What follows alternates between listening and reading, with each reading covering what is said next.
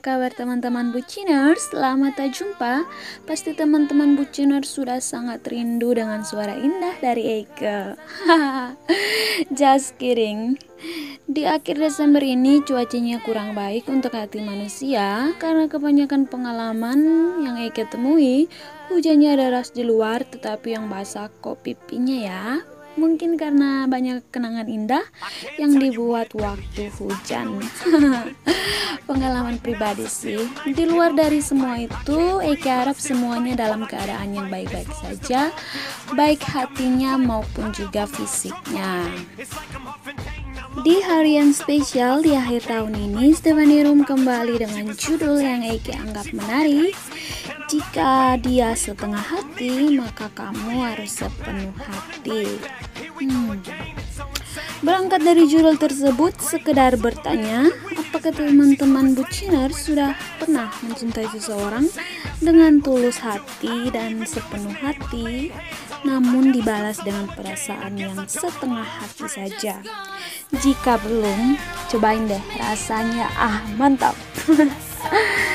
Jika teman-teman buciner sudah pernah merasakannya, maka kita sama bercanda.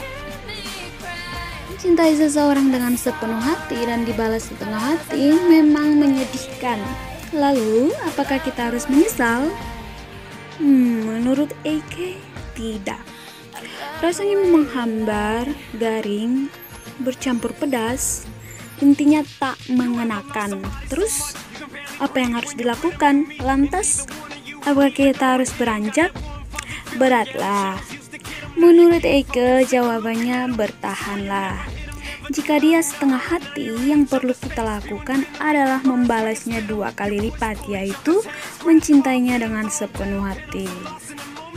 It's okay kalau dia setengah hati saja, namun di sini ada pembuktian bahwa yang mencintainya dengan sepenuh hati hanyalah kita seorang bukan didasarkan pada rupa ataupun materi saja, tetapi semuanya adalah ketulusan. Mencintai dengan sepenuh hati adalah pilihan kita sendiri, tak perlu menyesal namun berbanggalah, karena kita hidup di atas keputusan yang kita buat sendiri. Dan pada akhirnya, bila diakhiri dengan kata selamat tinggal darinya, itulah saat di mana kata relakan mengambil tempatnya. Jangan sedih, don't mind. Jika itu terjadi, jangan sedih. Jika kamu merasa tidak dipilih atau tidak terpilih, jangan bersedih karena bumi tidak hanya berputar untuk kita saja. Yang pastinya, yang pastinya dia melepas seseorang yang dengan tulus mencintainya di saat dia menggunakan perasaannya yang setengah-setengah saja. Anggap saja itu adalah sebuah proses untuk kita menjadi lebih baik lagi, lalu berusaha agar tidak melakukan kesalahan kedua.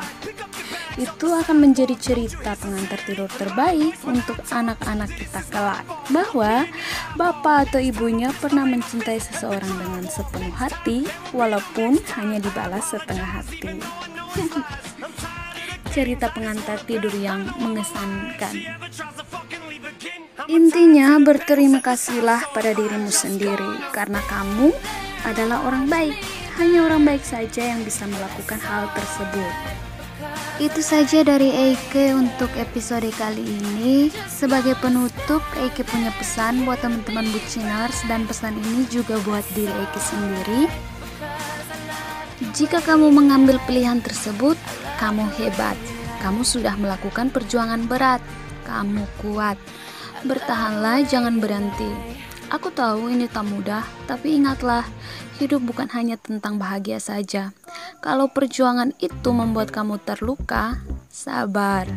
Tuhan paling paham kapan waktu yang tepat untuk membalas perjuanganmu. Bersiaplah untuk segala hal yang akan terjadi. Semoga hidupmu penuh dengan kebahagiaan. Sampai di situ saja perjumpaan kita kali ini. Mari kita buang segala pikiran negatif, segala rasa sakit dan hal yang tidak mengenakan selama setahun ini. Lebih memperbaiki lagi untuk menyambut tahun yang baru. Saya Stasi Stefani pamit undur diri sampai jumpa di episode-episode berikutnya. Mohon maaf bila ada kata yang salah dan mari berjuang untuk menjadi orang yang lebih baik. Bye bye.